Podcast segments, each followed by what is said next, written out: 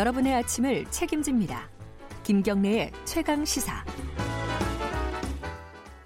네, 최강스포츠 케이비에스 스포츠 취재부 김기범 기자 나와 있습니다. 안녕하세요. 안녕하세요. 자, 월요일에는 경기 소식이 어제가 네. 월요일이었으니까요. 많지 않고요. 어, 자, 프로야구, 아, 프로농구 소식부터 알아볼까요? 경기 외적인 뉴스입니다. 예. 자, 프로농구에서 사상 처음으로 연봉 십억 원 돌파한 선수가 드디어 처음인가요? 나왔습니다. 십억 원은? 예, 음. 십억 원 넘는 건 서, 처음이었고요. 예. 자, 누구예요? 그 자유계약 선수 최대어로 꼽혔던 역시 김종규 선수, 음. 엘지의 김종규 선수가 네.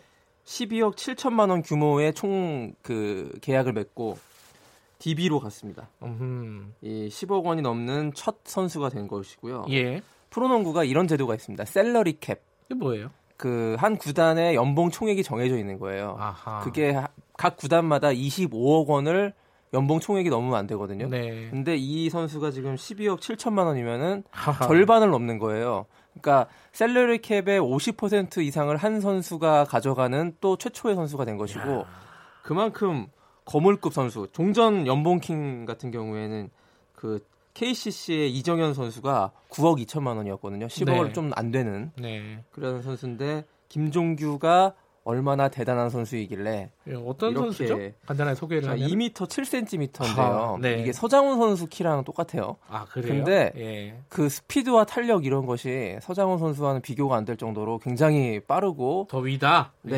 예. 물론 뭐 전체적인 기량을 합한다면 아직까지 서장훈을 넘지는 못한다고 음. 보지만 어쨌든 파워풀한 어떤 음흠. 그런 면에서 그 센터임에도 불구하고 굉장히 빠르다. 이런 특징이 있습니다. 그리고 득점력도 굉장히 좋거든요. 지난 시즌에 플레이오프에서 그러니까 국내 선수가 삼십 점 넘는 경우가 별로 없는데 네. 김종규 선수가 이십구 점, 삼십 점 이렇게 득점하기 아하, 때문에 음. 득점력도 검증이 된 네.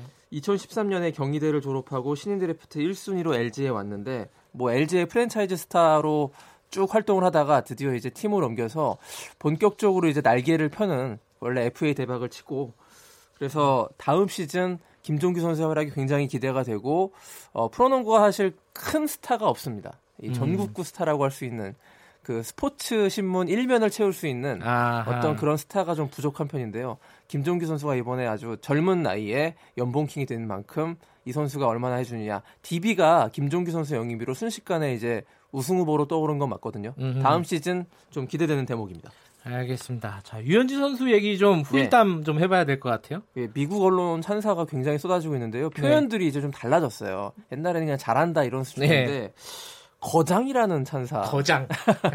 마스터. 마스터풀이라는 찬사가 아. 나왔고 류현진이 어제 볼넷 줬잖아요. 예. 볼넷을 내주면 그 자체가 뉴스다 이런 헤드라인이 나왔고 대단하네요. 다저스의 예. 그 어떤 선발 투수도 지금 류현진만큼 활약하지 못한다 이런 극찬들이 음. 이어지고 있습니다.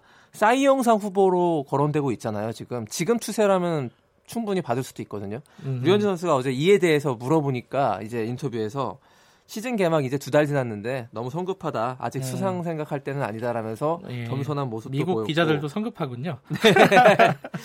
일단 내셔널리그 이달의 예. 투수상, 이, 그 이 주의 투수상은 받았고요. 한 아, 주 동안. 예. 근데 한 달 동안 제일 잘한 오월의 추, 투수상을 받을 가능성도 충분히 있는데요. 예. 오월 한 달 동안 네 경기 나와서 삼십이 이닝 동안 일 실점 했으니까요.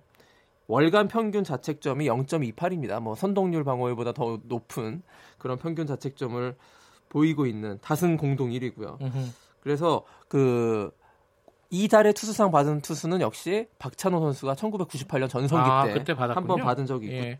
타자로는 추신수 선수가 두 번 받은 적이 있습니다. 음. 그래서 류현진 선수가 이번에 오월에 이달의 선수 도전하게 됐습니다. 예. 어, 수영 소식 간단하게 시간이 네. 많지 않으니까요. 그 경북 김천에서 지금 광주 세계 수영 선수권 대회 이제 여름에 열리지 않습니까? 거기 예. 선발전, 국내 선발전 치르고 있는데 화제를 모으고 있는 배영 선수가 있는데 배영의 임다솔 선수가 백 미터와 이백 미터에서 잇따라 한국 신기록 세웠는데요. 놀라운 거는 이 선수가 허리 디스크를 앓고 있는데도 불구하고 음. 이런 좋은 성적을 내고 있습니다. 예. 예, 그 고통과 싸워가면서 이런 한국 신기록 연이어 갈아치우고 있는데요. 이번에 광주 세계 수영 선수권 대회에서 좋은 성적이 기대됩니다. 알겠습니다. 오늘 소식 감사합니다. 고맙습니다. 케이비에스 스포츠 취재부 김기범 기자였고요. 어, 케이비에스 일 라디오 김경래 최강시사 일 부는 여기까지 하겠습니다. 이 부에서는요. 어제 장자연, 고 장자연 사건 진상조사 발표가 있었죠. 자세히 좀 짚어보겠습니다. 잠시 후에 뉴스 듣고 여덟 시 오 분에 돌아옵니다.